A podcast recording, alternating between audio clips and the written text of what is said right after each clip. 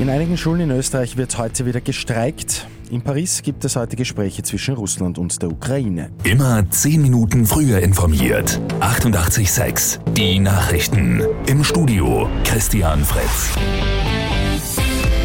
Schülerinnen und Schüler in Österreich streiken heute wieder. Schon letzte Woche hat es ja Warnstreiks gegeben. Die MaturantInnen protestieren gegen die verpflichtende mündliche Matura. Sie fordern, dass die heurige mündliche Abschlussprüfung wie auch in den letzten beiden Jahren freiwillig sein soll.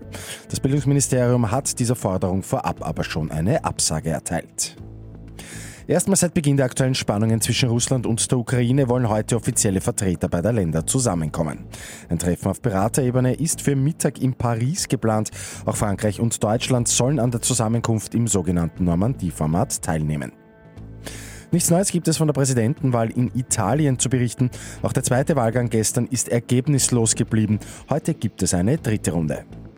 Und sensationelle Aufholjagd von Manuel Feller gestern Abend beim Schladminger Night Race. Die gute Nachricht zum Schluss. Nach dem ersten Durchgang nur auf Platz 28 rast der 29-Jährige noch aufs Stockerl. Feller wird beim Slalom-Klassiker auf der Planei Dritter.